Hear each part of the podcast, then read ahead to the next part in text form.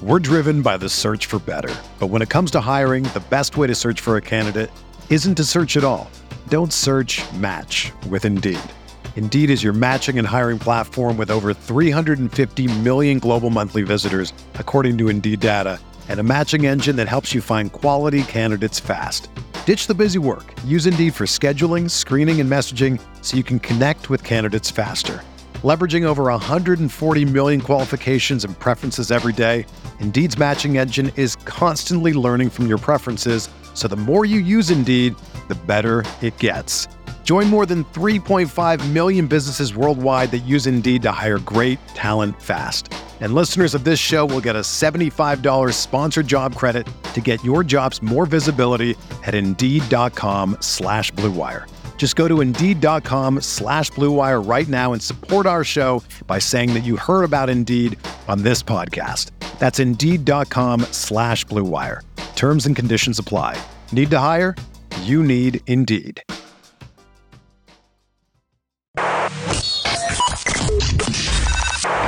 Welcome to Talking Buffalo, featuring conversations with guests from around the world of sports, media, pop culture, and all things Buffalo.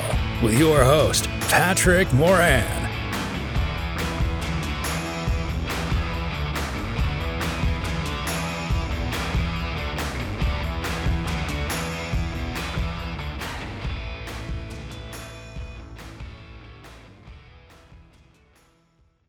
All right, what is going on, everybody? How you doing? Welcome to Talking Buffalo. We are live here at Imperial Pizza, 1035 Abbott Road. Good food, good times. I am joined by WGR on-air talent and also host of the Locked On Sabres podcast. And I'll get to this story in a minute. Just found out recently, actually, we're cousins and we're related. We are cousins. Pretty wild, man. Joe DiBiase, what's going on, buddy? How you doing? What's up, Pat? We think second cousins, right? Yeah, We second figured out? cousins. We so I'll, I'll give the shorter version of what's kind of a sad story, but this was a pretty cool nugget of information. Yep. To come from a sad story, Uh, um, maybe three, four weeks ago or so, um, my sister's husband died. That's awful, obviously, Mm-hmm. and um, I was at the funeral, and a cousin of mine, Marcia, older than me, who I had not seen probably in 30, 35 years. I don't know. I was a, pretty much a kid last time I seen her. Yep. Uh, she came up to me. She knows she talks to my mother all the time, and you know, my mom talked about my podcast. She knows I have a podcast, this and that. So she starts naming off people that she knows, and she said somebody from WGR. And at first, it was somebody who's not who doesn't work at WGR. I, I think she might have said the name Chad or something. I, I- Chad, I, don't know any I, Chads ca- at I, WGR. I, I cannot remember. But um, so you know, and, and I know everybody at WGR. Maybe Sure. not necessarily personally, but I certainly know of everybody who works at WGR. So that conversation went as it went, and then maybe a half hour or so later, she came out to me. She goes, "The name is Joe." yeah. I said, "Joe DiBiase." Yep. And uh, she goes, "Yeah." And she goes, "You're cousins." I was like, We're "What?" cousins. I was like, "We're cousins." I'm like, "Well, okay." So I talked to my mother after the funeral. Yep. And as it turns out, I got to, I have it written down so I don't forget this. I was gonna say because you've told me maybe twice already, and I keep forgetting. like, so do I. I keep forgetting. is. So I wrote it down. Yeah. Your great grandfather Yep. is my grandmother's brother, which makes us My- second cousin. My great grandfather is your grandmother's brother. yes, Okay. Not gonna forget that again. you I will. probably will forget You're it again. definitely going. All we need to know is we're second cousins. We are related. we are second cousins. We're related, which Yeah. is funny because up until seven, six days ago, I mean, I, you've been on the show before, so I Yep. know you. Obviously, I you know I follow you on the radio and stuff, but we never met in person. No, now right. it's been twice in a week because last Friday we were at a sales birthday party, and that was the first time that I met you and your fiance, Yep. and my wife was there. So yeah, man, this is twice in a week now. I'm together with Joe. Pretty cool stuff. I'm glad you had me out here too. I just I lived right uh, a couple streets over, and I love this place. So um, some good wings right before. We did. Wh- What did we have? So we had those wings, we went with we had Cajun medium. We had which were amazing. Thank you for that, by the way. He Pat asked me beforehand, like, okay, what kind of wings do you like? I'm I like, did. all right. I'm, I'm already I'm doing like a food thing too. Wings are actually not that bad. Like I'm not doing keto, but wings are fine for like explain keto. that when you say you're doing a food thing. What do, what do you mean? by just like I'm trying to eat healthier. Um, it's it's a it's not quite a program, but it's like a it's like a timed eating thing, kind of. where just don't go off the rails. Don't eat like five slices of pizza and wings. Like It's tough to come here and not do that. I know, like honestly, probably like air fried wings are like a good thing to do on this. Mhm. These wings are fine though, as long as you're not doing what like the sugariest sauce of all time. And you're like, okay, what kind of wings do you like? I'm like Cajun. Yeah. Love Cajun, and Cajun's it's not that bad for you, right? Like it's No, just it's Cajun seasoning, maybe a little butter on there, right? We, we had so we had Cajun medium, which were Were kind great. of almost like a dry rub tonight. Which, Yeah. God, those were Yeah. really good. We had hot garlic oh, harm. those I did not request, and like you were speaking my language. That's usually like a go-to order of mine anywhere. It's funny because up until last week, I had never had those before in my life. I've had Oh, garlic parm, never hot out. garlic parm. And me, Joe Yerdon, and, and Rachel Hotmeyer last week here. Yep. we had those. I was like, well, I got to try these again because you know how it is, Joe. We were talking about this over dinner. Sometimes you'll go to a place and you'll get some wings and you'll be, oh my god, these are so good. Yeah, And then you think about them, and then you'll come back to wherever that place may be, and you get them again, and they're like nowhere's near as good. yeah. You know? need that. You need that consistency. right. And this place, if I- else is consistent. I mean, I've been here a million times and I've had the wings a million times and they've always been just dynamite. Like one one of those places where you don't have to tell them to make them extra crispy. Yeah. They just know. and we had a third. I can't remember. I already forgot the third kind. What what were the third? The kind? third kind were were they sweet chili, chili pepper, chili pepper, chili pepper, And they were weren't good. bad. They were bad. They were all right. Yeah. man, but little sticky, you know, a little Yeah, cleanup after the wa- fact, but they were a nice change of pace, I would say, from the other two. Yeah. really good stuff, man. As always, man. Like I said, and I say it every week here. Imperial Pizza is one of the most It- consistent places of anywhere that you'll go, man. Good crowd tonight. It was a great, best family dinner I've had in a in a long time. Yeah. now again, you, you have spent a lot of time. You live in South Buffalo, so you're you're Yep. familiar. Some of the guests that I have come through here have never been First here time? before. They don't know the neighborhood whatsoever. They're Yeah. like, "Is this Orchard Park? Is this Lackawanna?" I'm like, Yep. "No, this Imperial Pizza is the heart of South Buffalo." And Yep. I've said this many times too, and I'm and you know this. We were just talking about this being a bar you went to a lot. Um, Yep, yep. Im- Imperial Pizza and Doc Sullivan's. Those are like the two Those are- mainstays of yes. South Buffalo. Like when you think South Buffalo, you think Doc Sullivan's, Yeah. and you think um, Imperial Pizza. Those were sure. Friday nights for me for a long time. Imperial, then Doc Sullivan's. I told you sometimes if you're really going wild that night, you'd end up at uh, at Molly's. Molly's. shit show at Molly's. at Yeah. three o'clock in the morning. You didn't feel Bar is packed. It It's still something, is. something about like you had a great time there. You didn't always feel great about yourself though when you look at your watch. It's three forty-five in the morning, and I'm at Molly's. What is happening right now? Yeah, But it's it's a good spot too. it's still the same. By the way, I've Yeah. done that a couple times recently. Been there way later than. Oh I yeah, I'm to. sure. You can always tell when Doc Sullivan's closes because it closes first. About Yes. 20 minutes afterwards, Molly's just getting mobbed here in South Buffalo. I'm not surprised they're they're the same. I am. I'm not surprised that it's not the same here. But even a couple years ago, I moved out of South Buffalo. What 2019, 2020, maybe right before COVID. Mhm. And I mean the the the new like seating area over here. I don't know how new it is. Maybe it can't be more than a couple It's years. a now, handful right? of years old. I think they re- they remodeled and expanded this place. I I, I want to say don't don't quote me on this for sure, but like maybe two years Yeah. before COVID. It is literally night and day. Yeah, yeah, and and the the whole place like it used to be packed in here, and you would have like there would be a couple tables, and you'd have the bar area, and it was you know it was roomy enough, but now it's like yeah. it's a, it's a scene here. It's a nice spot. It's it's tons of space. We're in South Buffalo, so there's plenty of Pat Kane jerseys. There's a lot of Patrick Kane there. jerseys. I, think there's like five different versions of a, I was gonna it just Pat Kane jersey. just in my view. There's three. there has to be two hanging around somewhere else. Yeah. They've got a good mix here though. I like that they don't just go all Buffalo. Joe Montana. Why not? oh, there's Joe, There's- Mon- just open a Brady poster up and you're You fine. to talk about you want to talk about random? How about your uh Preston Brown Bills 52 jersey hang, hanging up there, Where is They're, that? uh, I did not. right near the right near the cash register, right near the Oh, front of the counter in Preston Brown. Preston. Okay, Tim fine. Kennedy, South Buffalo guy right there. That of course. Yep, you got to have that. Preston Brown was a Pro Bowler, right? Don't quote me on that. no, Maybe he, he, wasn't, wasn't. a Pro Bowler. He had like a million tackles. You know how people used to criticize Tremaine Edmunds for having all of his tackles like seven yards down the line of scrimmage before before this past year. He was really good this year.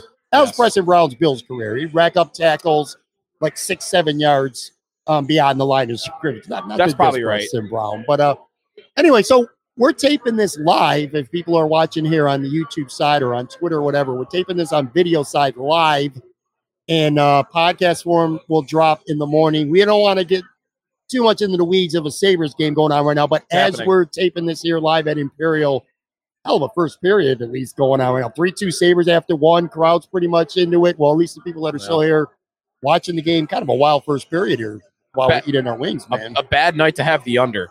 That was exact, but for us sitting down, like watching this, like we watched the first period, eating, Hmm. perfect period, five goals. I mean, I guess you would have preferred Devon Levi didn't allow two in. He finally Sure. got beat. He'd allowed four goals in two two games, but they were all kind of fluky, right? Like Mhm. one goes off a post and off his arm and in. There's deflections. He got beat a couple times, but the three goals and then man, I just I Jeff Skinner's so amazing, right? Put 53 in the rafters. I mean, it's just I love it. I love that he is got a little rat in him. Everybody needs a little of that on every team, and he's back to scoring goals. So you don't, you know, you're not mad at him for being on the fourth line anymore. yeah. Skinner's Skinner's a treat. I love it. We'll talk some Sabres. We'll talk some Bills in, in just a couple minutes here.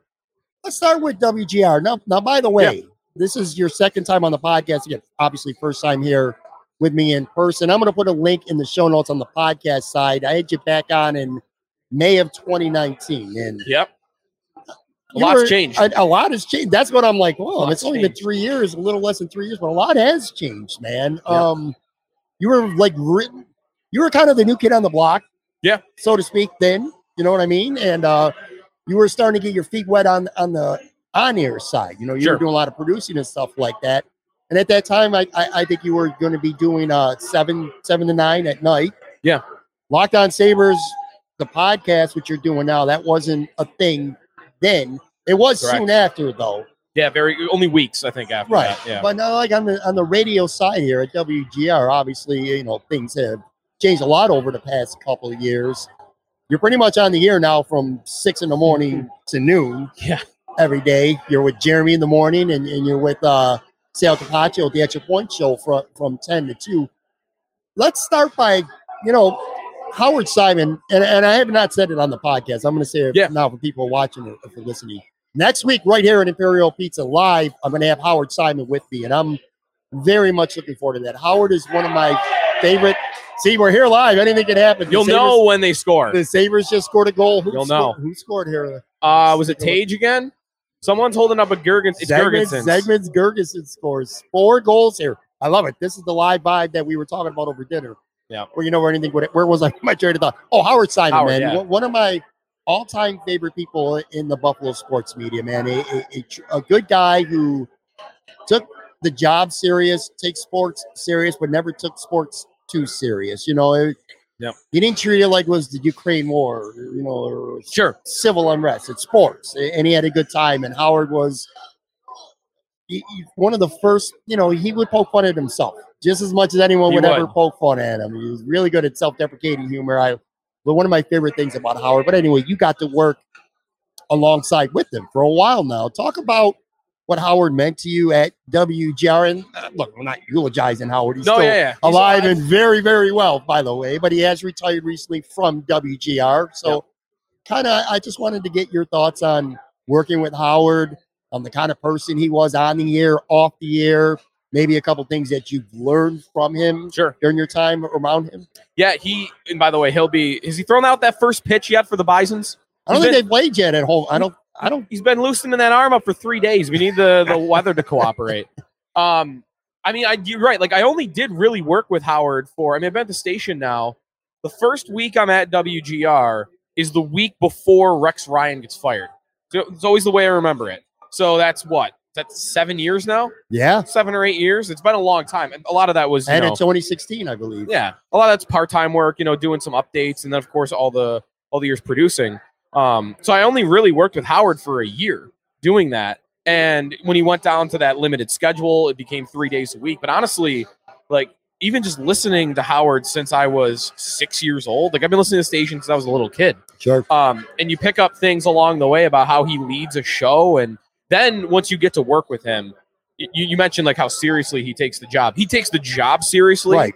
but he doesn't take he doesn't take the the topic as seriously as you, like you said like it's not you know it's not world hunger or Right. anything and he even said that on his last day that like he he wasn't you know a firefighter he wasn't you know was a- a, doctor um it was man it was it was an emotional show Sure. um especially at the end like w- that final segment if you want to tear up listen to that final segment back um Howard, I mean, his his habits. I mean, he would be that final show. I'll tell you. So I'm I'm not quite a, a late riser. I'm definitely a night owl. So a morning was an adjustment. Sure. And even still, I'll show up. You know, somewhere between. I like to try to get there around 5:30. It usually ends up being more like 5:45, 5:50. Do a lot of my work the, the morning before. Um, Howard, I his final show, I showed up at probably 3:50. No, that's not right. 4:50. 4:50, over an hour before the show. Just I prepared a bunch of opens and stuff, and like make sure okay, all the guests are squared away. Just want to triple check everything. I got there. This is his final show. Yeah. He's not even leading the show really. Like we kind of told him like we'll handle it. You're good. You just enjoy the ride. And he's still there. He's there when I got there. So over an hour before the show starts, he's there. And like he would always be the first one in. You know, that's a cliche, right? Like you hear a lot. First one in, last one out. Howard really was that. And man, if you worked with him, you know that giant yellow legal pad. He had notes throughout that thing. yeah, I've heard it. about it. So his preparation and just seeing how he how he treated the job. I mean, that's really what you learn and you take away from Howard. And honestly, this is something I'm still trying to get better at. I'm trying to get I'm young still. I'm trying to get better as a host. The art of the rant. Yeah. It's not every day you do that, but Howard and Bulldog, especially Jeremy and Mike, of course, are great at it too. But something about when Howard and Bulldog would, would kick it into to sixth gear Mhm. when they're when they're really mad about something. I mean that that is I think the guys sometimes would tell you they're embarrassed by those moments. You don't want them to happen every day because then you you know then you're one of the guys that are on ESPN every morning. But like That's true. it man. is great radio. It's Yeah. great radio. And like that's a small thing too that I took away. But there's a lot. I mean, even though it was only a year, there was a lot that I, I learned just working with Howard and just watching how he how he treated the job. I'll tell you, man, that last segment, and I know it's still available. Like if you go to the, the WGR website, I'm, I'm sure it's still there. Yeah, that got me, man. Yeah. And I'll tell you, I've always like, I, I don't know him well. In fact, I just met him for the first time in person last year. I'm talking about Jeremy White. No, Oh, I'm talking about Jeremy, White. Yeah. I thought what he said, the way he put Yeah. a wrap on, you know, his his final words on the air, at least for Howard, I really it moved me, man. I, I thought it was really cool.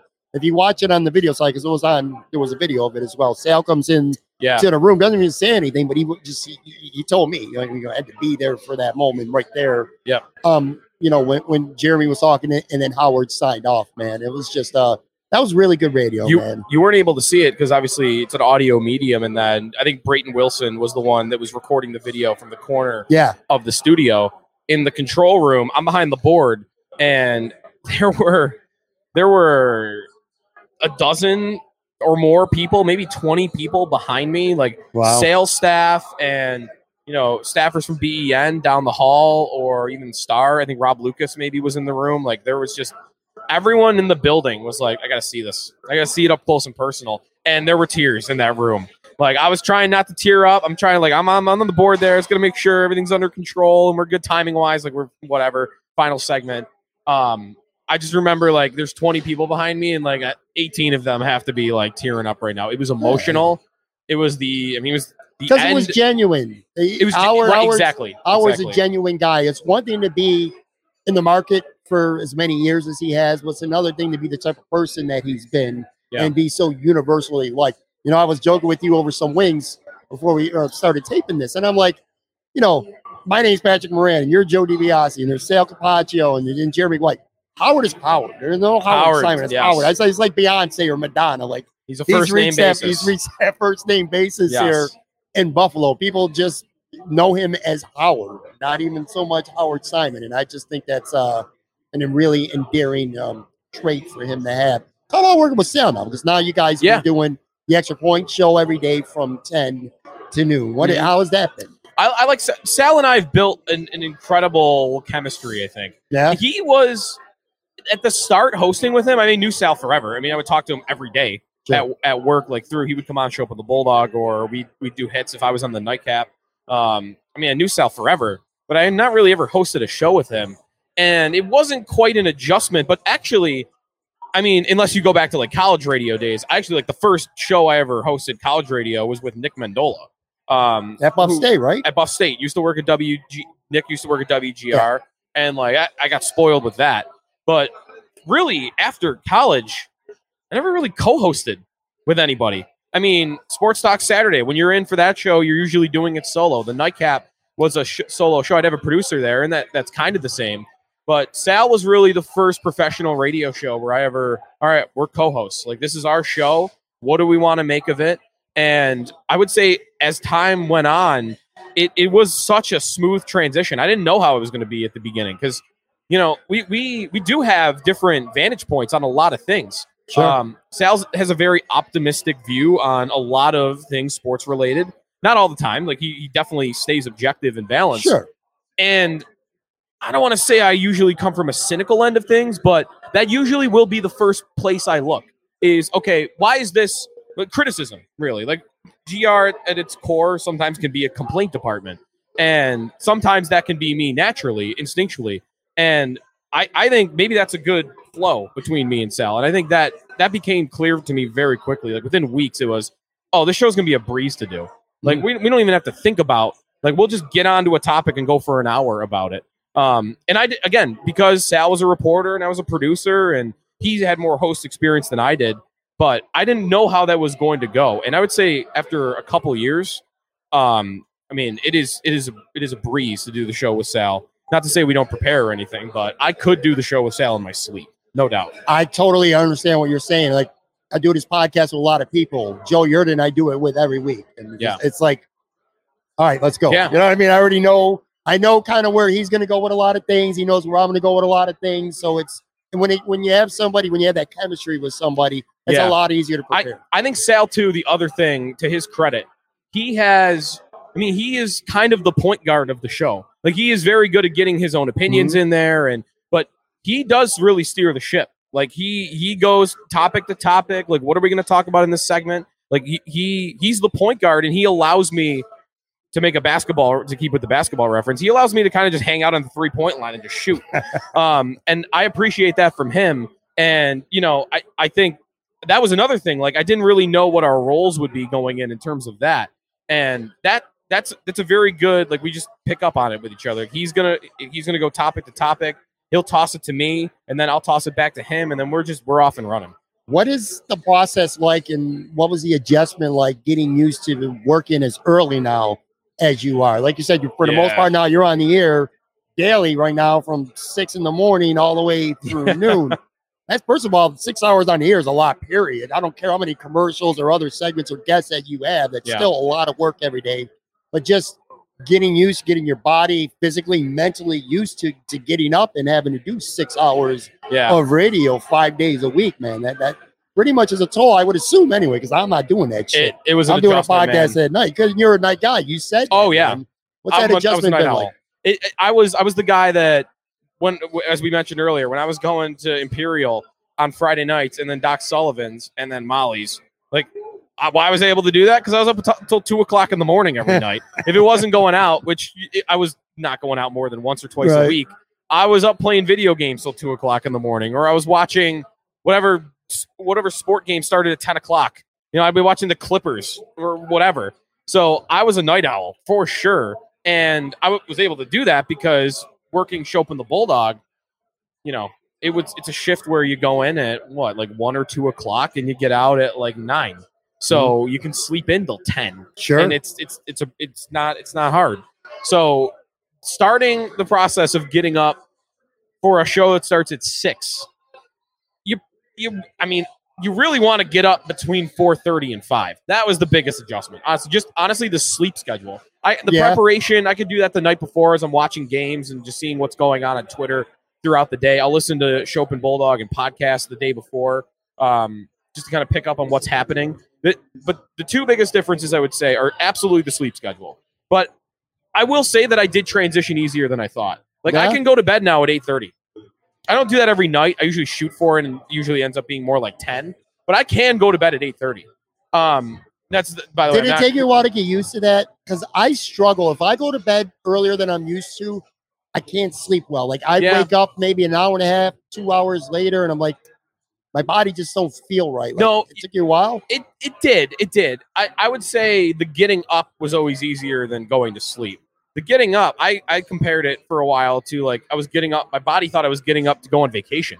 because the only time my entire life I was up at 4:30 in the morning, I was about to get on a plane to go to Florida or to go to Right. California or something. True. Yeah. So I, I, the, the going to sleep though, yeah, that was an adjustment because your body clock for you know five years is I'm going to bed at bet- between midnight and 2 a.m. Now suddenly I'm trying to go between usually again like nine and 10 is usually what I ended up going to bed at, and that was definitely an adjustment. But again, now like if the Sabres are are playing, I'll go to bed at 9:30 and fall asleep at 10. If there's a game on, I'll stay up till 10. Um, and I'm able to get right to sleep. So the sleep schedule's worked out. And then the one other thing that is a transition was a transition was doing the nightcap before. And like I would be sitting there, I would listen to the morning show a little bit in the morning, maybe listen to a podcast along the way throughout the day, and then I'd be sitting there behind the board as Schopp and Bulldog did their show for four hours. So honestly, without I couldn't I didn't have to write one thing down the whole day. And really, as the nightcap would begin at seven o'clock, I would have 12 hours of preparation already in my Yeah. brain Sure. because I've been listening to it all day. Yeah. So the difference there would be I'm no longer, you know, I'm not 12 hours prepared. I'm now starting, you know, that that day of of conversation. Um, and it, again, it can a lot, of, it will a lot of times be carryover from the day before. But that's another adjustment that you know I would say I've gotten used to. But it is different for sure. Just just having to be like you're the first one, you're the first voice on the air or uh, in the world really every day when you're talking about sports. I, I'm sure you have a lot of fun at times with some of these saucy complainers, the ones who like I to go it. nuts and get their voice it. on the radio. Does it ever get a point though where it gets frustrating? Like you want to say something, you want to Yeah. get something out a certain way, and no matter what, no matter how well you articulate it, people are just going to call and have whatever their takes are going to be, no matter how crazy, deranged some of them might even be. Yeah, It- it- it- I would probably, I don't know, maybe your your, your demeanor probably is better than mine. My, I, I don't know, man. My patience level would probably be less than what I would assume yours and sales and everyone else's. How do you deal with some of these, like the sauciest of callers? You know, the ones who are just like, come on. I I think that that's an interesting question. Makes for good radio, though.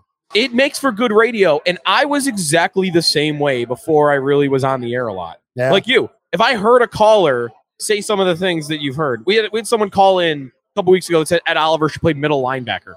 By the way, like the third time someone's tried to make a different player a middle. Someone tried to make Josh Allen a middle linebacker a month ago, and then Ed Oliver just Rousseau. Just okay, let's stop this. But if if I was if I was a listener, and I was, and I heard that, yeah, I would be like, man, are you kidding me? Like I'd be frustrated as heck. Maybe I'm trying to figure out what the difference is because when I'm on the air and I'm hosting, I love it. yeah. I love it. Maybe it's just because I like to spar and go back and forth a little bit. But now that I'm thinking about it, one difference might be when you're on the air or when you're driving around your car listening to it, they can't hear you. I Yeah. can tell the guy from the car, you're an idiot. And you're not Ed Oliver. Here's a million reasons why he can't be a middle linebacker right. but he can't hear me. The difference when I'm on the air and that guy calls in, why maybe I like it, is oh he can hear me, and I'll go back That's and forth with him. I don't want to. I don't want to. You never want to jump down the guy's throat and dissuade people from calling in because the callers are the show a lot. So I don't want to dissuade them, but I I do like the back and forth. And when those guys call, I'm I'm into it. I'm into it. That's a good take. I never thought of it that way. They you get to say what you want and they can hear it. Whereas Yeah. if I'm in- listening Yeah. on my radio, I can start yelling and screaming and they ain't hearing Right. me, man. You're, Yeah. yeah. quick funny little story and this is when i was younger teenager we used to call wgr me and my friend anthony i think i might have told this once on the podcast we used to intentionally troll the coach chuck dickerson he would be on the air for Oh. wgr I, i'll never forget it man we would talk i remember my friend anthony said the bills need to trade trade reed right now while he still has some trade value and again we didn't even believe that take it was Yeah. solely because we knew the Just coach gotta fire him up. you know how it bit. is when you know a kid and you're like, I could get him riled up real easy. He- it's kind of like that with the coach back in the day He seems he seems like someone that would have been a little easy to Well, rile he'd up. get fired Just up. a guess. we would troll him up. We would troll him on purpose just to watch the coach explode on the air. Um, so, so we're talking about what you do on the radio and your process with that. And again, now you also are the hosts of Locked On Sabres, Yep. which is a podcast, and it's not like you do it once a week. This is like almost every weekday as well. Yep. How the hell? When do you fit that shit in? It's easier now that I'm working in the mornings. When you get out Yeah. at 12 o'clock, you got the rest of the day really to, to fit it in. It's tougher when like sometimes you want to do like a game preview episode and like you want to get that in as early as possible. You don't want to bring you don't want to record that at four o'clock because Mhm. the game starts in a couple hours. But otherwise, it- that has it's been easier to do the podcast after you know the schedule change, just to have the rest of the day. So it's it's not it's really not that bad. I I, I thought I would be someone that would want to fit a nap in all the time, and I've, I've really gotten the habit of not needing it. So because you know I, I come home and you know I'll do I'll walk the dog or I'll take him to the dog park or something. Um, if I have a couple errands to run, like I, I usually will, do, it'll be one of the first couple things I do after the show. I like to do at least one thing, whether even if it's just lunch, just something to space it out and not just go six hours of hosting, boom, home, right to another show. Um, so it, it, it it's not as bad as you might think. And honestly, like it, yeah, it's every day, it's every weekday, but it's it's a twenty to thirty minute podcast. So it it's not. It's hard in the summers, I guess, to create content, and it goes down to three days a week in the in the summer. Um, but I, I will say it's not it's not as big a challenge as you as you might think, and it's why I like I, I've continued to do it. I mean, my schedule is definitely hectic, and I'm on the air a lot, and you you know you can very easily get you know run down just being on the air. Six hours on the air is a lot different than a six hours behind the board. Um, but I, I do think because it's only 20 to 30 minutes and the team's made it easy this year to do it too Oh, with sure. talking. So yeah, it's it's not as bad as you might think. Locked On, the, the not just the podcast, that the whole network for Locked On has really grown, man. Uh, and I know videos had a lot to do with it. I talked to Joe Marino. Joe's on Yeah. with you every week on WGR. Joe Marino, of course, I'm talking about host of uh, Yeah. Locked On Bills. Locked on it. There were no. But last time we talked, that may because I got uh, contacted a couple weeks after the podcast we Mhm. did in 2019. There were no Locked On NHL shows. They didn't even exist. Wow. and they've added 32 new shows on that channel. They've added like 50 other shows. I feel like between college sports and like they started, you know, experience or getting into like solo shows. So Really, the network is like light years beyond where it was when we talked. and last. you've really, that network has really grown their presence on the video side on YouTube. Yes. I've had some conversations Yes. with Joe about that. He says, you know, they, it's not, it's really so you got to record it anyway. So it's not really that much extra work to get it up on, on the Yeah. internet for them. And he says his show's grown a lot just Yeah. by being discovered, you know, having to show up on the video side on YouTube every day. yeah, the, the YouTube side, I actually have found it easier to do like editing or whatnot. Mhm. It maybe because you're looking at yourself on the, the computer screen and you're not live, but maybe it feels more live. Um, I do it in one shot every time. And that was not that did not used to be the case. I'd have to edit shows and like I got to cut this out or I stumbled here and then I stopped. Like so for some reason because it's video, I do it in one shot all the time. So you're like Joe's right. Like if you're gonna do it anyway, what's the difference? Gain your audience on YouTube. Yeah. Um, there is a little extra revenue that comes with that too. Sure. Your audience is not quite the same. I'm sure you know too. It's not quite the same as your audio audience. Right. Um, but the, the YouTube part of it has helped a lot, and they really they do a good job of of keeping you motivated and you know just continuing to grow around you, pe- keeping people connected. You know, on different shows, they'll help arrange like, hey, the the Sabres made a trade with the with uh, the Wild for Jordan Greenway. Um, and they'll, they'll like they'll throw both you and the Wild host in a DM chat. Right. Like, you guys got time? If you got time to get together, like any chance you want to do a crossover show, like Right. you're both on, like they're very good about that. Um, they help you a lot if you like you have extra legwork, like editing or like in terms of production equipment and such. So, and it does help for sure that they have a they, they have a, a con what is a co- content partnership agreement with Audacy. Mhm. So the two companies I work for being you know in in cahoots together, I should say. Um, that's made it that's made it a lot easier for me as well. All right. Well, you mentioned editing. This show is live from Imperial, so there's going to be no editing Yes, going fine. on. We are going to take a quick, like literally five second break, and we're going to be right back.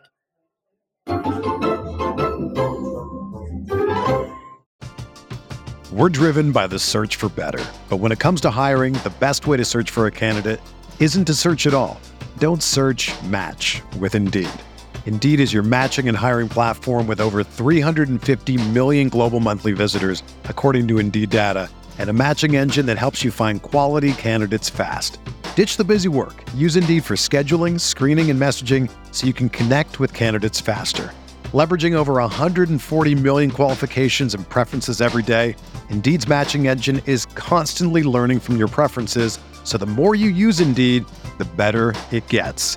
Join more than 3.5 million businesses worldwide that use Indeed to hire great talent fast. And listeners of this show will get a $75 sponsored job credit to get your jobs more visibility at Indeed.com slash BlueWire. Just go to Indeed.com slash BlueWire right now and support our show by saying that you heard about Indeed on this podcast. That's Indeed.com slash BlueWire. Terms and conditions apply. Need to hire? You need Indeed. Whether you're a world class athlete or a podcaster like me, we all understand the importance of mental and physical well being and proper recovery for top notch performance. That's why I'm excited that Unifyd Healing is sponsoring podcasts on the Blue Wire Network. Unifyd Healing is a new and super innovative global network of wellness centers powered by Energy Enhancement System, or EE System. If you haven't heard of the EE System yet, then you'll want to listen up. This technology promotes wellness, deep relaxation, purification, and rejuvenation. Wherever you are across the globe, access to a center is easy and affordable. Interested in experiencing the EE System technology for yourself? Go to unifydhealing.com/bluewire to learn more and find a center near you. That's unified, U-N-I-F-Y-D, healing.com slash bluewire. No material or testimonials on the Unifyd Healing website are intended to be viewed as medical advice or a substitute for professional medical advice, diagnosis, or treatment. Always seek the advice of your physician or other qualified healthcare provider with any questions you may have regarding a medical condition or treatment and before undertaking a new healthcare regimen, including EE system. All right, we are back here live from Imperial Pizza in South Buffalo. I'm with Joe DiBiase. We banged out some wings, talked about your job, your career. Let's spend a couple of minutes at least talking about the Buffalo Bills here. So the draft's in a couple of weeks. Yep. Um, you're on the air every day. You're talking about it. You're you're uh, fielding phone calls from fans. Where's your head at right now with this draft? Because I Hmm. feel like there's so many positions we discuss. There's one glaring, obvious hole that they have, and that's obviously middle linebacker. Yep. Does that mean automatically though that they're going to address it early? Like, where's your head at right now when it comes to this draft? It could. I, for me, I'm not a big fan of them doing going middle linebacker. It's almost it's not too easy, but I'm all on the receiver train. Mhm. Uh, If you if you listen to the morning show, me and Jeremy are both on it. I, I want the wide receiver in the first round. They have yet to do it really with this with this regime. Diggs, you know, withstanding, they did trade a first for him. Sure. Um, but I think a lot of the struggles this team had last year was when they couldn't get receivers that would get open. It was just Diggs. Gabe Davis with the ankle injury might have hampered him a little bit, but I think this team needs more guys that get open. When they were at their best, they had four receivers that were consistent. Uh, in Allen's first breakout year, 2020, John Brown was what the third best receiver on the roster, maybe fourth. It went Diggs. You had Diggs, you had Beasley, you had Sanders, not Sanders, you had Brown, and you had Davis. And then the next year, Brown out, Sanders in. You still had those four. You had four guys you could trust that would get open on a consistent basis. And last year, you had two. I don't need you to get back to four. Can I get to three at least? And I think they've already made some moves that help that. I like Trent Sherfield and I like Me too. Hardy, but let's be real. They're not guys that have done a lot in the league. I like their profiles, and they're I think there's going to be more there for them, but I can't trust that. I would want to take another shot at a shot at a receiver. A lot of guys are in that range. Zay Flowers is in that late first round range from from Boston College, and he. I mean, when I hear Tyler Lockett clone, I'm in on that. Yeah. Jordan Addison, they've met with the USC receiver. He, you know, smaller in stature too, but for me, separation is the number one thing you look for. Quentin Johnston's the one where, like, if they do it, I'm still gonna love it. It's a receiver, but he's more contested catch guy, bigger body. He sounds like a he sounds like a Gabe Davis I clone. was to gonna say he's a little bit bigger, faster, Gabe Yeah. Davis type player. So I'm not gonna be mad if they do that by any means. Mm-hmm. I won't be that picky, but I want to see them go receiver. For- This is the other thing. Receiver. Every year we could have this debate. There will always be a need on defense. Like at some point, if you're gonna eventually do it, you're gonna have to pass on that big, large need. This year it's middle linebacker, but next year at Oliver's a free agent. Next year it'll be defensive tackle. And then mhm. the year after that, oh, Von Miller's 33, 35 years old. Now I need another defensive end. And then the year after that, oh, Micah Hyde and Jordan Poyer are gone. Now I need a safety. Then Tre'Davious White's 33. Now I need a. cor- I just think right. I think every year there will be that big need on defense, and I just don't want this team every year just to be like automatically, oh, I have this big need on defense. That's what they're going to draft in the first round. It's like they're putting band-aids on a on a unit. You know, I had Tyler Dunne on a couple weeks ago, and he was Yeah. kind of saying the same thing that you are right now as He's well. all in eh, on eh, It- it- all Yeah. in on just offense and weaponry. Yeah. Period. Obviously, wide receiver. Kind of. Let, let me ask you your, your your opinion because I think this matters when you look at the Buffalo Bills. Yeah. On Gabe Davis, you mentioned an ankle. He was hampered by that last year, and also to his credit, Cole Beasley, who at times has been very outspoken against the organization, but he is very high on Gabe Davis. And, and if you follow Yeah. him on Twitter or seen him come across on Twitter, he's been defending him a lot lately, talking about, you know, he's going to work. Nobody works his ass off harder than he does. He's going to work his ass off. And he also talked about maybe a reason why his catch percentage is lower than a lot of others when, when you go per target is because of his route tree. You know, they throw deep to him a lot. And by the way, again, we are watching this live, and I think the Detroit uh, They Red Wings just scored twice. twice in Yeah, a so it couple went from four to two to four Yeah. to four. That's uh that's not good. But anyway, back to Gabe Davis. My here. under's dead, by the way, already. the under is dead. It's okay. The under is officially dead. I think it's been dead. But yeah, man, Yeah, we're talking right. about Gabe Davis and Cole Beasley, like I said. Yeah. You know, the routes that they have Gabe run, he throws the ball to him deep a lot. The completion percentage is going to be lower. Where where do you stand right now with Gabe Davis, who is going into a contract there? And also a two-parter here for you. Because I think this is affects too what they might do in the draft. Khalil Shakir, what are your thoughts on him going into year two? Starting with Davis, I was super bullish on him last year. Mhm. Super bullish. And I mean, I was drafting him in fantasy. I was thinking thousand yards, double digit touchdowns. Like the guy was one of the most efficient receivers in football for, for two years. And he just wasn't playing a lot. And every time he touched the field, big plays. I, I, I wanted to see an expanded role from him for him. And he was fine. But yeah, like I guess we'll never know how much the injury really hampered him. A high ankle sprain, or maybe it wasn't a high ankle sprain, but it was an ankle injury. Um, for a guy that that he's not a burner, he's a downfield threat. Oh, He wins down the field. He he's got those long strides. He's a good contested catch guy. Not a great guy. His number stunk last year, I know. Um, but for his career, he's still pretty good. Um, I I just think the ankle injury could have been bothering him, and you know, more focus on him than, you know, if you drafted a guy in the first round or maybe Hardy and Sherfield can help this out, you could focus on him because all you do is take Diggs and double cover Diggs, put a top corner on Davis or bracket coverage him, and like you could take him away pretty easily. So I think the whole offense could be helped by another receiver, including Davis. I I'm not at a point though, even thinking there's more there from him, where I'm liking the idea of paying him. I think they could though. Like I really wonder if they're going to do it and do it before the season. They're going to pay him. Um, but I don't like the idea of it. It would probably be what between ten and fifteen million a Yeah. year. That's that's what guys like Allen Lazard got eleven. I know Jakobi Meyers eleven. Uh, Michael Gallup's a good comp for Davis. He got I think twelve.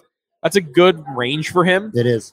I Something about the Knox contract and if they were to pay Davis, it would it would say something, right? It would say these guys are yeah they're a, they're bills and like they've been a part of our system and they're good workers, but on some level it would be we're gonna settle for our guys even when they're only pretty good.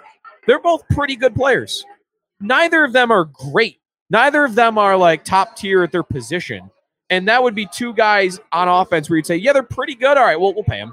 Like I, I think I think I'd want to try to replace guys like that, try to get better from guys like that. So I'm not on board with paying Davis. I'll I'm open to being wrong and open to having them to need pay to pay more if he Sure. balls out this year.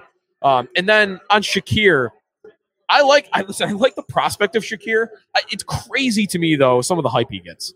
I mean, Yeah. I know he's a good prospect. I know he's got some good traits. But come on, he was a fifth round pick that had ten Acting like he- catches. Acting like he's a first rounder. I get that. I just I'm I'm not telling you to kick him off the team. I'm not saying he Mhm. should be cut. I think he deserves a jersey on game days, and you know what? Put him on offense here and there. See what he's got. Maybe special teams. You don't want to Um, rely on him. You're not ready to go no, into year no, two no, relying on him. Say, listen, if a good receiver comes here early in the draft, we're not going to take him because I feel really, really good about Khalil Shakir going into year two. And right now, isn't he their on paper starting slot receiver? Probably him or Hardy. Yeah, I'm I don't mind him being in competition for that um, with a, another rookie, but I would be I would feel I would feel on edge if a guy that had ten catches in his first year as a fifth round pick was, oh yeah, he's he's going to take a giant step as our number three. Yeah, maybe he might. He has the athletic traits to do it. But I, you're right. Like Super Bowl or bust type season, I would not want to bank on that guy being my number three receiver. I'd feel much more comfortable if you were my number five. A uh, a good friend of mine, to your point about taking a wide receiver early, made it had a take, and I couldn't agree with this more. He said the Buffalo Bills right now, as things stand, are a Stefon Diggs high ankle sprain away from having one of the wackest wide receiving units in the whole NFL. If he got one, yes. Let's say the season started tomorrow and he got an ankle injury. Where are you at? You're at Davis and Hardy on the outside, and then Shakir and Sherfield in the slot. You're New Yeah. England at that point. New Yeah. England with their trash receiving core. With a better quarterback, sure, yeah. you do have a lot better of a you have a lot better quarterback, so they will look better uh, than the New England guys will. But I I don't want to be Green Bay. Green Bay, I, I can't I can't imagine what I would have been like in Green Bay the last ten years. You, this is, by the way, this is me. I sound like this. Sound how des- see how desperate I sound for them to draft a receiver. This is after two years. No, wait, one year. One year, really. Of okay, they need to draft a receiver in the first round. Green Bay went 10 years with Davante Adams as their number one, and they never spent a top three round pick on a receiver. Right. And I guarantee you, if I were in Green Bay the last 10 years, every year I'd have been doing the same exact thing. Just don't be Green Bay. Just don't do that. Let, let me pivot to another position, but still a weapon Yeah. for the offense. Let's just say, for the sake of discussion, because this realistically could happen. Let's say Jackson Smith, uh, Njigba, Yeah. and Addison, and, and Johnston, and even Flowers. Let's say somebody gets them at 22, 23. Those four receivers are gone, and you don't have a first round grade on anyone else. Yeah. Would you be okay with this team is currently destructive, which I, I suppose comes down to what you think of Quintin Morris. But let's say Dalton Kincaid and Michael Mayer from Notre Dame Yeah. and uh, Darnell, Darnell Washington, Washington. from Georgia. I'm a big fan of him. One of those three guys, even though the Bills have Dawson Knox and they gave him a big contract, what, Yeah. where would you be at if the Bills said, you know what, I really like this tight end. We're gonna we're gonna have a two tight end sets a lot. We're gonna switch some shit up, and they took a tight end. Or do you think that's a Yeah. bad allocation of resources with your first It's, round pick? it's not somewhere in the middle. It's not my least favorite idea. It's definitely not my favorite idea, though. I think this team got consumed last year with instead of investing in receiver, we'll invest in pass catchers. Mhm. And like Quintin Morris, Quintin Morris last year played more snaps at wide receiver than he did tight end for this team. Yeah. And Nyheim Hines played more snaps at wide receiver than he did running back. How'd that go? Not not great. They're they're not receivers. So for me, if it were to replace a receiver, it's not my favorite idea whatsoever. Um, if they just did it because they had a first round grade on the guy and there were no first round receivers that they had, and they they did want to do it, it just didn't fall right for them, and they do plan on doing it in the future, then I'm, I'm okay with it. As long as this team is just not opposed to investing heavily behind Diggs at receiver. Um, but I just wouldn't want it to replace it. And I would want I would I would say expectations shouldn't be that high if they were to do that. Okay. Washington or whoever, like the, the nature of the tight end position is it takes years for those guys to develop 99% of the time. I looked this up recently that in the last decade, there are only two rookie tight ends that have had more than 700 receiving yards. Two. Really? In 10 years. It Wow. was Kyle Pitts at 1,000 and Evan Engram had uh, like 715 for the Giants. And that's it. Everybody else, it takes a couple years. Travis Kelce, it took a couple years. Gronk, Gronk actually might predate that. Gronk might have been one of the last guys that like balled out as a rookie. Um, but for the most part, you just can't expect big expectations right away. So I, I'm not saying the guy wouldn't contribute, and maybe he'd be like a you know the red zone offense struggled last year. He doesn't have to get 700 receiving yards. They could draft Darnell Washington. He has 400 receiving yards, but he has eight touchdowns by the red zone, and that's worth it. I- um, I, I just I would I would want to manage expectations for how big a role that that player would play in their offense. I I think of Darnell Washington, and I just think great fit because Yeah. the way the Bills like Giant. Bobby Hart was consistently like that He- six offensive line. He played more snaps at tight end yeah than than he did line. outside end eligible. Right Yeah. now you got Darnell Washington. He could be that six offensive lineman basically. He's a Yeah. tight end. He can get open. He can catch the ball, and he can produce in the red zone. So I look at that as a fit. If if Yeah. that comes down to Ken Dorsey making it work. Should that come down? And again, I still would prefer a wide receiver, but I'm Sure. operating under the scenario that we talked about where those first four, they're all gone. I will say it does on on the offense. It's not my favorite because that would be receiver. it's honestly not my second favorite idea on offense either. It's definitely third though. Mhm. Second favorite for me, I do. Li- I kind of I'm falling for the right tackle idea a little bit. Yeah. I don't need to rush Spencer Brown off the team, but I saw a mock draft today from Pro Football Focus, and actually there was another one from CBS yesterday that both had the Bills drafting uh, Dawand Jones, the Yeah. monster Godzilla right tackle from Ohio State, Mhm. who's like 6'8", 370. Yeah. just a mammoth, and he's going to be a first round pick probably. Maybe he goes early second round. Um, and well, my reaction to like right tackle would be okay. That is that's a that's a key position. That ranks for me above tight end. Like things you want to have figured out. Like quarterback, of course, is number one. For me, number one receiver is number two. Left tackle, and then maybe center should be above right tackle. But right tackle is like right after that. Like I, I want to have Allen protected as well as possible. And they already made one investment in the O line and Connor McGovern to kind of to upgrade that that whole unit. Brown was so bad last year, and I'm willing to give him some pass. Brandon Beane talked about this end of season that like he got an injury in training camp, and maybe you know he didn't have a full off season, and maybe he just wasn't right the whole year. I'm I'm I'm open to that being right, but what happens if that's not right? And I got a hole at right tackle the whole year, and oh, that's Yeah. just just uh, it- the guy's getting beat over and over. Allen can escape pressure, and he's someone that can make up for that as well as anybody. But I, I watched the Eagles last year for a whole season. I mean, they allowed Jalen Hurts to do whatever he wanted. And Hurts, he's still, I think he is a great quarterback, but he's not Allen or Mahomes. Why do you have Allen or Mahomes numbers? The guy had 20 seconds to do whatever he wanted back there. He's the best O line in football.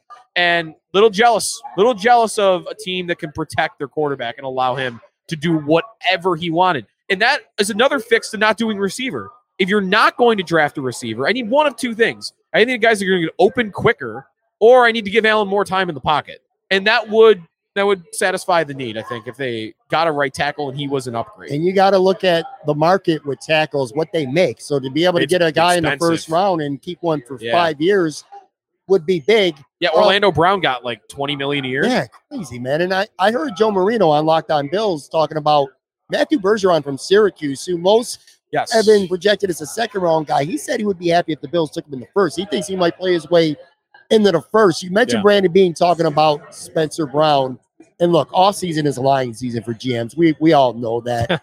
I'm afraid though that he might be authentic when he feels really confident in Spencer Brown. I would be on board with taking an offensive tackle for sure. And let me ask you this too. How much pressure do you think is on Brandon Beane right now with this draft? Because I was on a show last week and, and Joe Goodberry from uh he has a Bengals podcast, really Yep, good dude. yep. He was running off Niagara the Falls difference. guy, right? Yeah, Yeah. Niagara Falls guy. Yeah, he was running off second or day two picks, not first round guys. We spend look, we've been talking now for 20 minutes about exclusively the first round. Yeah. You know, he ran off over the last like four or five years, day two picks for the Bengals and how good those guys have been.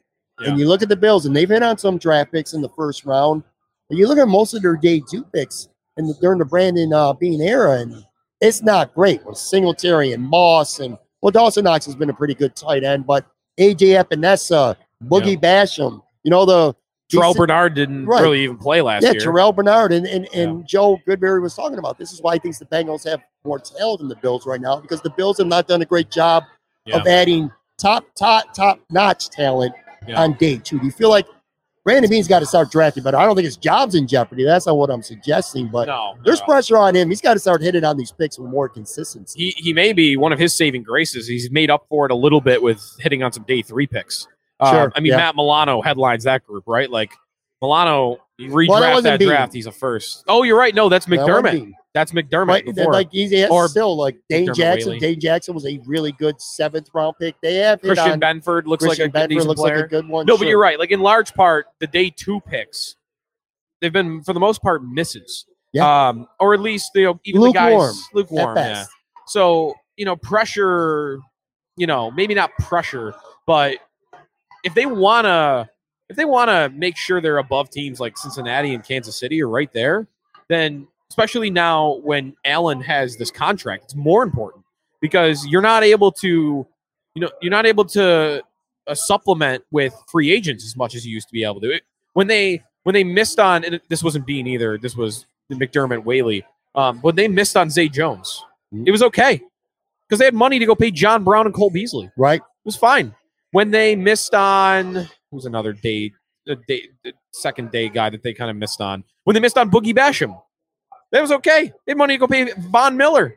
Yeah. Like they they had money to do things. That's probably not going to be the case anymore. I say probably because Beane just continues to figure out ways to pay, um, even with that contract, um, with Allen's contract. It will be harder though, so it's more imperative I think that he hits on these picks even than before. Um, also, a way to do that: just stop drafting running backs in day two, man. Stop drafting running backs. I don't think you're going to see that this year. I know a lot of people. on. But Bijan Robinson's a popular name. I don't spend a second of my life thinking about him, not because I don't want him on the Bills, because he's not Yeah. going to be there. He's not going to. He's not going to be there at 27. So save your energy, folks. but I would like, yeah, I would like to have confidence in Beane that like this. I want a receiver in round one, right? Right. I do want to see them invest in middle linebacker. I'm not saying I don't. I just prefer receiver over it. I'd prefer to say receiver in round one, middle linebacker in round two. I guess the question is: one, is there a player that fits in that range of the draft, and how much confidence do you have in Brandon Beane's ability in the second or third round? He's going to draft the middle linebacker. The guy can be plug and play. I'm I'm still not thinking that he can't do that. He does have misses, but uh, I, I would still have enough confidence in this GM that if he drafted a middle linebacker on day two or a defensive tackle or a right tackle, that th- those guys would be in competition for snaps right away. That's that's very fair. My, my final take with the Bills draft is this: I'm with you with the first pick, man. Go get yourself a receiver, an offensive tackle, even a tight end, and I can live with any of those, and I'll be fine. I brought up this point last week too. So the Bills have a comp pick. They're gonna get a comp pick, a third round pick for losing Edmunds next year. I think that matters right now, and I'll tell you why. Yeah. Let's say the Bills are picking at 59, and let's say Jack Campbell or Sanders is there maybe around 38 to 42. Yeah. The Bills can package that second rounder 59 and give up a third rounder next year, and they'll still have one because of the comp pick that they got. And they can move up earlier in that mid to early-ish second round, and they can still go get their middle linebacker. The other idea I do like for this is, especially since I, I, I still can't figure out where those linebackers are going to go because a lot of people have them mocked in like the early 20s, and then others will have them in the second round. and All none, over the place. Yeah. None go in the first. Yeah. The, the idea I like if, if there's a run, especially if there's a run on receivers, trade down. Yeah. Trade down. Get extra assets. Get ex- two second round picks, maybe one early, and draft a receiver and a middle linebacker in round two. That that to me is not a bad idea either, especially for a team that only has six draft picks in the entire draft. You want to add some draft capital, do that. And I'm not sure if they they've really done a lot of trading down. They've done a lot of trading up. Um, I don't think they have traded. Not in the first round. They certainly have. yeah, maybe later, maybe later in the draft at some point. They oh James Cook, I guess they did that. They Yeah, in the down second round, they times. traded down to get him. Yeah. But like I like that idea. If in draft Jack Campbell or Sanders early in the second round, and just the the one and actually, if you want, if you need to trade back up in the second round, now I've created extra draft capital for myself to move back up, or I can use that third round pick to move back up. Um, I just I got to see them draft a receiver in the first two rounds, and what I don't want to have happen is what happened last year. What happened last year? I think they probably wanted a receiver in round two, and the run happened right before they were on the clock. And the Chiefs traded up to get Skyy Moore. Mhm. The, the Steelers got Pickens. The Patriots drafted Tyquan Thornton. There were like six, seven receivers that went right in front of them, and the, and by the time they were up, there was nobody worth the pick. I just I don't I don't want to be the, the Bills to be in a situation where I'm looking at where they are in round two and going, oh, there's no one left. Just, I- I just don't, don't let that happen. I agree with you about the trade down scenario, unless if the Bills want to get an offensive tackle. From everything I've read and people I've talked to, And there's, there's only there. a certain amount of first round graded talent at offensive tackle, and you want somebody who's going to come in and start. No controversy. You're Yeah. drafting a right tackle in the first round. He's starting anyway. At the end of the first round, you got the Bengals and the Chiefs, who very likely are going to be looking at an offensive tackle in the draft too. So the Bengals might not anymore, right? Because of Well- Brown, or well, were they, they- still? they well, yeah, they they signed Brown, but now they're looking to trade um Jonah Oh, right, Williams, Jonah Williams, and, and who knows, they might even cut Collins after Collins just one can't stay year. healthy. He, yeah. yeah. he might he might be a, right. a cap cut. So the Bengals and the and the Chiefs are two teams that could definitely take a tackle. So if you want a tackle, you might be, you know, flirting around with danger, Yeah. trading down too much if that's the position you're targeting. Otherwise, I completely agree with you. And on a team with a lot of cap issues coming up, you know, they're kicking the can down the, the road with some of these guys they restructured. They're gonna have to pony up You got to start hitting on picks. You can't expect to, to hit like the Chiefs did last year, where all these star guys are playing pivotal roles. Yeah. But you also can't draft, and the Bills have been notorious for this. You can't draft one starter and then a bunch of guys who are going to be brought along real slow. Yeah. These guys are going to have to contribute early on, I think, anyway. Well, in the Chiefs, I'd have to look back at the exact amount of picks they had. Were the Chiefs really that much better at drafting, or they just have more picks? They had all that capital from trading Tyreek Hill away. That they had more lottery tickets. to- And to I think the Bills had better depth too. I mean, the, The Bills had Kansas better City depth. injuries and, and lack of depth. A lot of those guys were forced into, uh, you know, to play to get on the field quicker than the Bills. One last thing here too. Yeah, go for it. We could talk to we're blue in the face. We could talk until Sunday morning about the Bills and offense. Yeah. Let's not forget who the head coach is and what what his identity is. It's defense. I, I really is. I want you to be right. I want to be right. I just have a difficult time thinking that the Bills are not not going to say, you know, we need to fix this middle linebacker spot. We got four Yeah. defensive tackles. None are under contract next year. Let's go get one early if he's there. I- That's what concerns me. That is probably right, and their draft history would tell you that is right. They have not spent an, a first round pick on offense other than Allen, right? That's still right, isn't it? They've not spent a first round pick on going back to 2017. Correct. So you're probably right. The coach wants to solidify his defense. On, I will give the coach some credit though, and this is why I'm open to it. He has called receiver the Bills' fastball multiple times throughout his tenure here, and I will say that even though a lot of their draft capital goes to defense, this coach really ha- he has overseen one of the pass happiest, one of the most offensive football teams in the league for the last five years, and maybe that's just because they hit on the quarterback. Um, I'm that's why I'd be open to it though. I think you're probably right, but I would be open to the coach going, all right, receiver really is our fastball. All right, let's do it. I I can figure out something, Bernard or Dodson, or I, I can figure out middle linebacker. Shouldn't that be the attitude he, he he takes? By the way, Yeah. if you're if you're such a good defensive coach on some level, I, I'd like to think you don't need a perfect middle linebacker. That he's got Milano next to him, he's got Von Miller in front of him, he's got Poyer and Hyde behind him. He's got a good.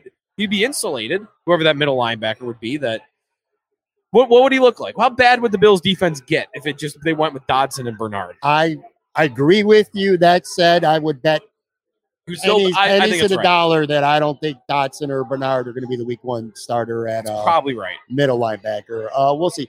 I just got two quick Sabres questions for you. I'm sure Yeah. you're going to talk a lot about it on the air on Friday. I wanted to say tomorrow, but again, people are listening this Sure. on Friday. You'll be talking about on the air, Locked On Sabres podcast. Devon Levi, tonight, notwithstanding Thursday night, and again, we're only loosely watching the, you know, since Yeah. eight o'clock because we've been taping uh, I mean, this show here. But Yeah. tonight aside, whatever, we saw the first two goals and whatever. It is what it is. He's still a great prospect. He's looked really, really good his first two starts.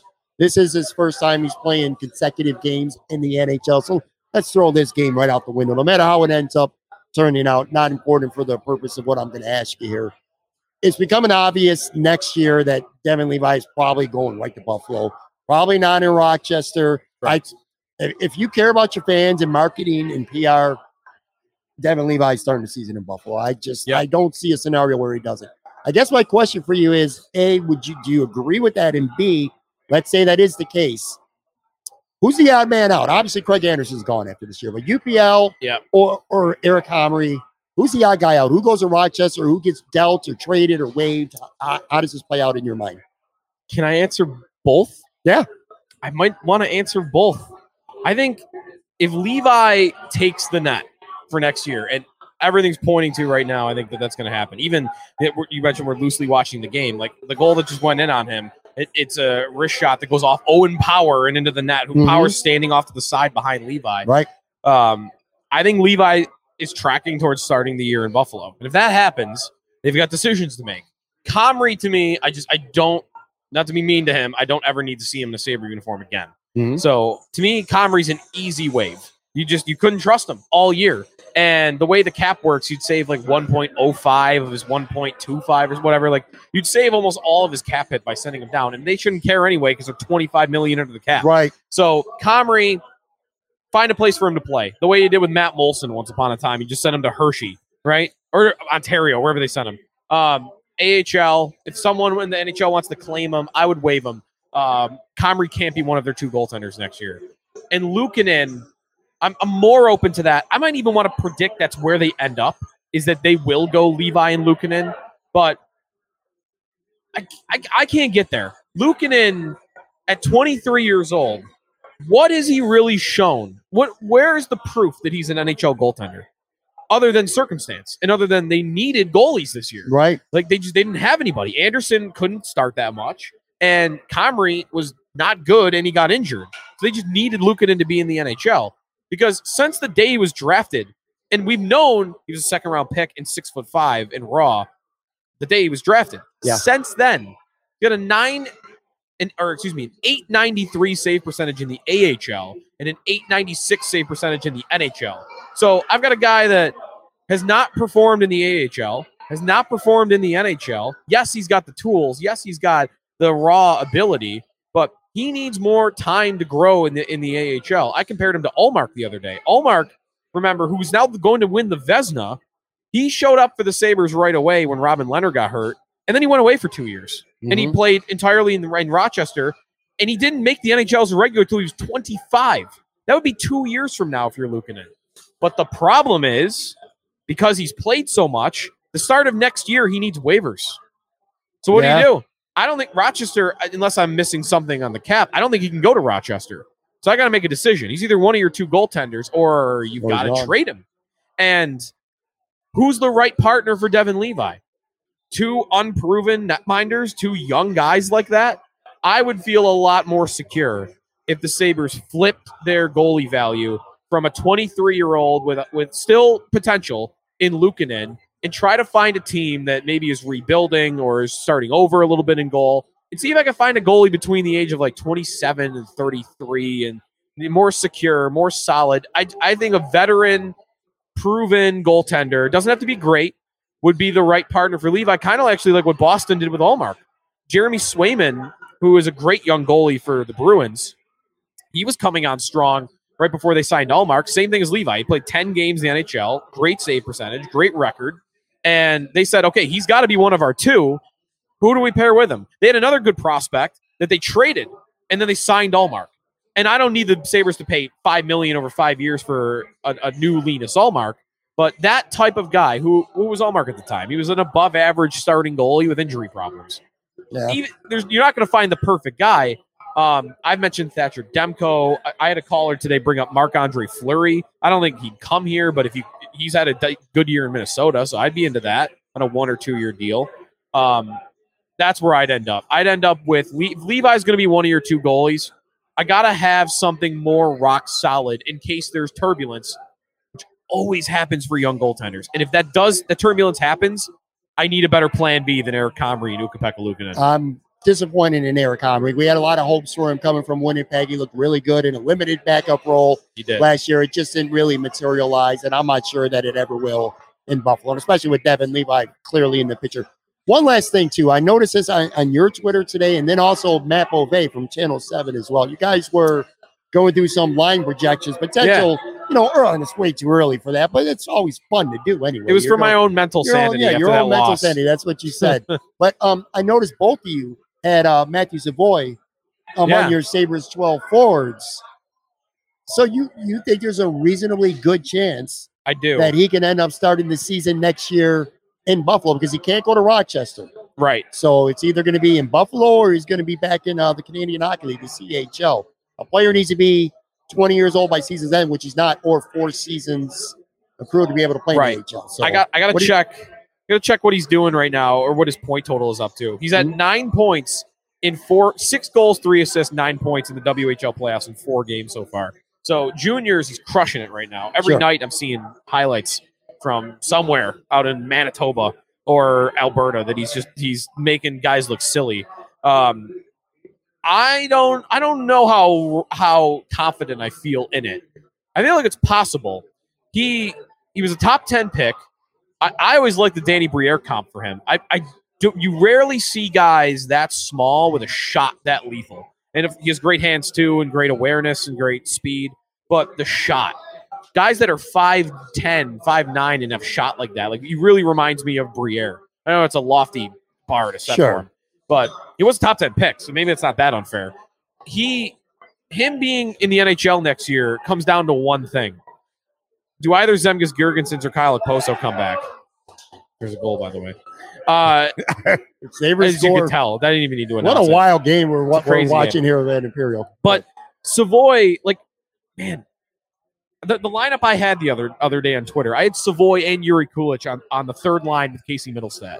And then I had Jordan Greenway with Tyson Jost and, um and Peyton Krebs on line four. It's like a, a defensive checking line. Krebs has really done good defensively, He so. I, I trust it. That team that I put on paper on Twitter, this is the youngest team in hockey this year. Yeah. That team I put on paper is even younger. wow. Yeah. Because think you'd be trading out Girgensons and Poso for Savoie and Kulich. They're all 19.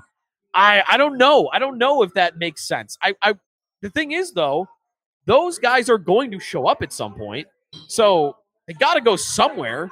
I mean, I didn't even have Olofsson on that team. I was just assuming like he would get traded, and that's not, you know, you, you could happen. I wouldn't want assume it.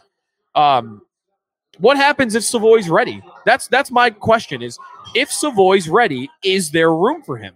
Because they've done a good job of not blocking development this Sure. thus far, but there are so many forwards now on this team, and I, I don't know where I'm at because I think if it's even close, I think if it's even close, they might say we'll give him another year to cook in in in the WHL, and we'll bring him up next year. I think he would really have to blow their doors off to make the team next year. But the reason I put him on that team is because if you see what he's doing in juniors right now, and where the reason why he was drafted, he is capable of blowing their doors off. You're pretty confident Kulich will be a Buffalo Sabre next year. I think so. I man, he's been so good in the AHL. He's an all-around player. You can you can put him on a bottom, unlike Savoie even. Well, I guess I did have Savoie on a bottom six line, but Kulich more so because he's a little bit more defensively responsible. It appears, um, and I think he's done some penalty killing in Rochester and whatnot. I, I think he's someone that you can you can have play twelve to fifteen minutes a night, bottom six, maybe give him some penalty kill minutes, and be in the NHL as he grows his offensive game. He's just been. I almost feel like he's been too good in Rochester. Yeah. His development is is off the charts right now for his age at the AHL level. So he seems ready to me already. So I, I think so. I think I would bet yes and feel decently confident about it with uh, Kulich versus and a Saber score again. Sabres this is score a pretty, this is turning into Cozens with his second of the night. What a wild podcast 31. this is turning into. Yeah. Versus just to finish the point, versus Savoie, where I'm I'm optimistic and I'm hopeful that he could. I would love to see him. He's I'm I'm as excited about him as any Sabre prospect uh, right now. Um, it's just a little bit trickier with him because of, as you mentioned, like the AHL. He came with the AHL situation, so he may just end up back in juniors. I don't know. And for people who might be wondering, well, the Sabres are just going to get rid of Okposo and Gervis as well. They they can because they're unrestricted free agents. And they and might all not they have a do choice. is not they just don't sign, re-sign him. they might not have a choice. I mean, I, I might want to think they bring one of them back. Um, and that might come down to Girgensons. G- Girgensons, I think he's he's a good fourth line player. I, I like him. I, I think he's become a fan favorite again after maybe a couple years of being forgotten about. Um, I wouldn't blame the guy though. If he's he's like every Sabre fan, he's gone through all this this drought with us. Yeah. I wouldn't blame the guy if you know Tampa called him and said, "Hey, you want a three year deal, two million per?" He he might just say, I, "Listen, I gave you ten years. I, I would like to go try to win a cup or go try to make the playoffs." And right? I, I wouldn't blame him for doing that, but maybe not. You know, the Sabres are getting close too, and they're showing guys like that that hey, we're getting close. So maybe he comes back. Um, I, I might want to predict, predict though that both aren't back. That it would be one or the other. If Girgensons resigns, maybe if Poso retires. Um, and if Girgensons doesn't resign, maybe they call Poso and say, "Hey, you want to do one year, one million, come back as captain." Two quick uh, side notes here as we wrap up. This game right now, as we're, wrapping up this live stream and this podcast, is six four Buffalo. Six This is an- four. this is I bet exciting- the under people. This is an exciting What? game because they've given up four goals. Levi, from what I again, I haven't been able to lock in because we're doing this show, but regardless if they were good goals, fluky goals, they're playing well around him. They're putting up offense on the road against a team that's like, you know, they feel like they got something to play for. So that's one thing. And then the other thing is just we tend to overreact sometimes when a player comes here and he doesn't Sure. do something early on. Like Greenway was getting dragged on Twitter. I might have. Uh, I did it a little bit. Yeah, a you little know, I was just saying, I might have did a little bit of myself as well. Yeah. Just got three goals in what the last handful of games. So you know, he's giving man. them good production, and that's pretty much what you should be able to uh expect from him. So let's just chill sometimes on the the quick knee jerk reactions. Does- and that's coming from somebody who, other than Nate Geary, is probably the biggest knee jerk reactor in the world. Talking about myself. Does that apply to Devon Levi also? Because we all kind of just did that with Yeah. him for two games, didn't yeah, we? we anointed him. We- I feel okay with that, even still. I mean, Sure. part of that though is Levi. I mean, Greenway was struggling before he got here. Levi was just came off the greatest college hockey career like we've ever seen from a goalie. Mhm. So I guess the hype before they got here, you know, should play into that too a little bit. Yeah. All right, we're going to end with two questions here. Sure. Non sports questions. Number one, I want you to give me an unpopular Buffalo opinion, like an opinion that most Buffalo people might not find popular. Like, I'll give you an example. Oh, for I got one Like for you. mine is, I hate blue cheese. I think blue cheese sucks, and I know people in Buffalo that's like sacrilegious to say. That's just my take. But you don't like you ranch either. I don't like ranch wings? either. Yeah, so I don't like that either. that's not it, it's not as bad as it could be Sure, of a that's take. fair. All right, what's yours? it's not too far off actually. I'm not. I and I, I say this from I, I, from Imperial Pizzeria. I, I do like it here. I'm not a big fan. Not I'll go stronger. I do not prefer buffalo style pizza. Oh, okay. Deep crust, not not even deep crust, like I was gonna say, what what do you like? thick crust. I am. I'm. I'm. I'm a. I'm an extremist when it comes to pizza. I either like the really thin, like New York style crust, Yeah. where I can fold it, you know, or or I like I like deep dish pizza. Like that Chicago style? Eh, I don't know if you want to. You know, some people want to tell me that it's not even real pizza. Maybe you're right. It's delicious. I don't care if you call it pizza or not. Um, I like the. I don't get Chicago deep dish pizza. It, it- it's it's hard to find maybe around here. I found a couple places that have it. Yeah. Um, not nearly the same as like authentic, but I I love deep dish pizza and I like New York pizza and Buffalo pizza. I eat it. Trust me, I eat it all the time. I eat, I'll eat it here.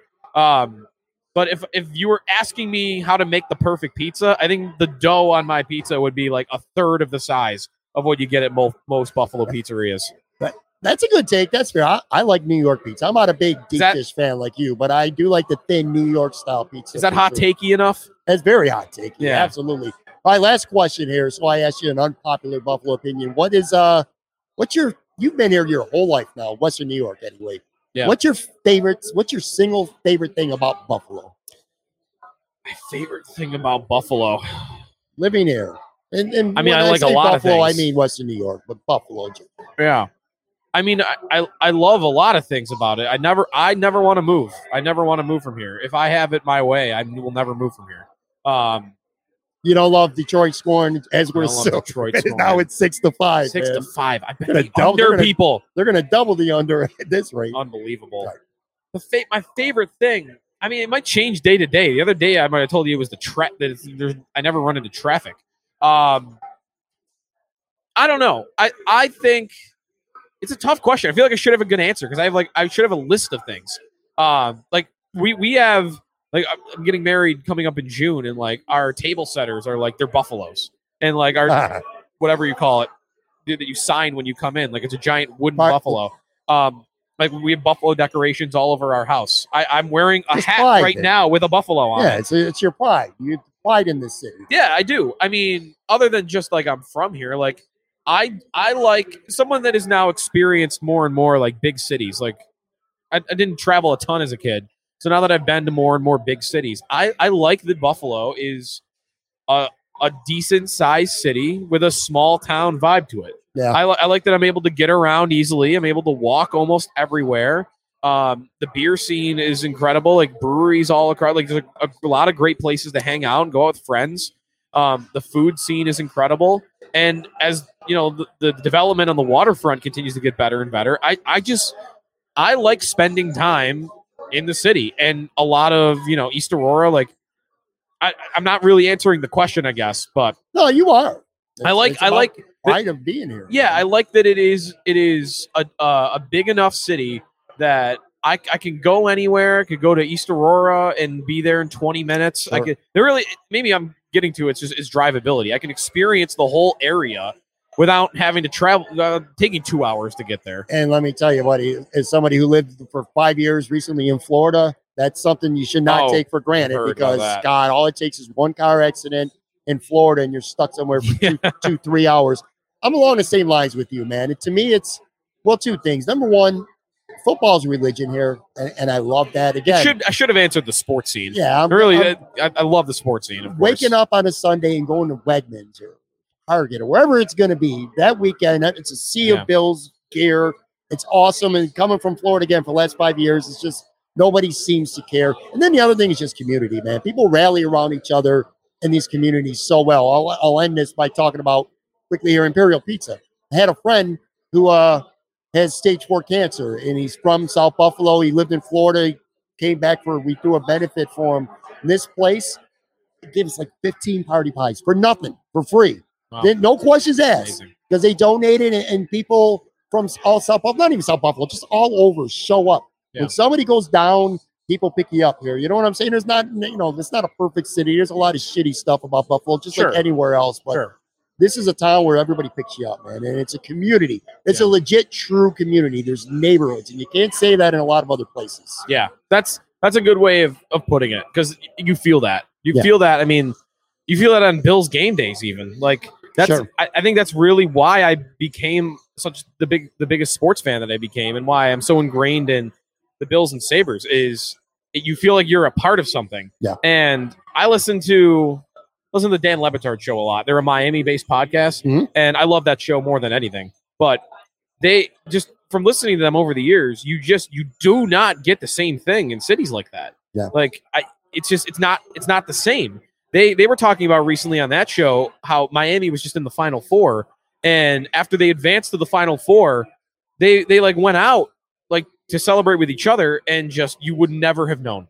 Yeah. You would have never known just going about Miami, you would have never known that their college basketball team just made the final four. Yeah. And if the Sabres made the playoffs or the Bills made the playoffs or the Super Bowl or won a playoff game and you went out after, you would know it.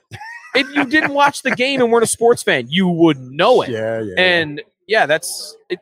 You think that's something that happens everywhere, but I really don't. Just, I, the sense I get is it's not everywhere. I couldn't agree more. And again, living in Florida, I saw that uh firsthand. All right, guys, we're gonna wrap it. That's going to do it here live from Imperial Pizza again, 1035 Abbott Road. Awesome wings. Good menu, man. Amazing Not even just the wings. The wings probably aren't even the strongest part Yeah. of the menu here. But anyway, make sure you follow, I'm gonna say it, my cousin on Twitter at Sneaky Joe Sports. Get your lazy ass up in the morning. Listen yes. and Jeremy, or if not, then you can get up, listen to him and Sal at 10 o'clock, or of course, check out Locked On Sabres podcast. My man, Joe, good to see you, buddy. Good to see you too. All right, guys, that's going to do it. I will be back with new shows next week. Take care.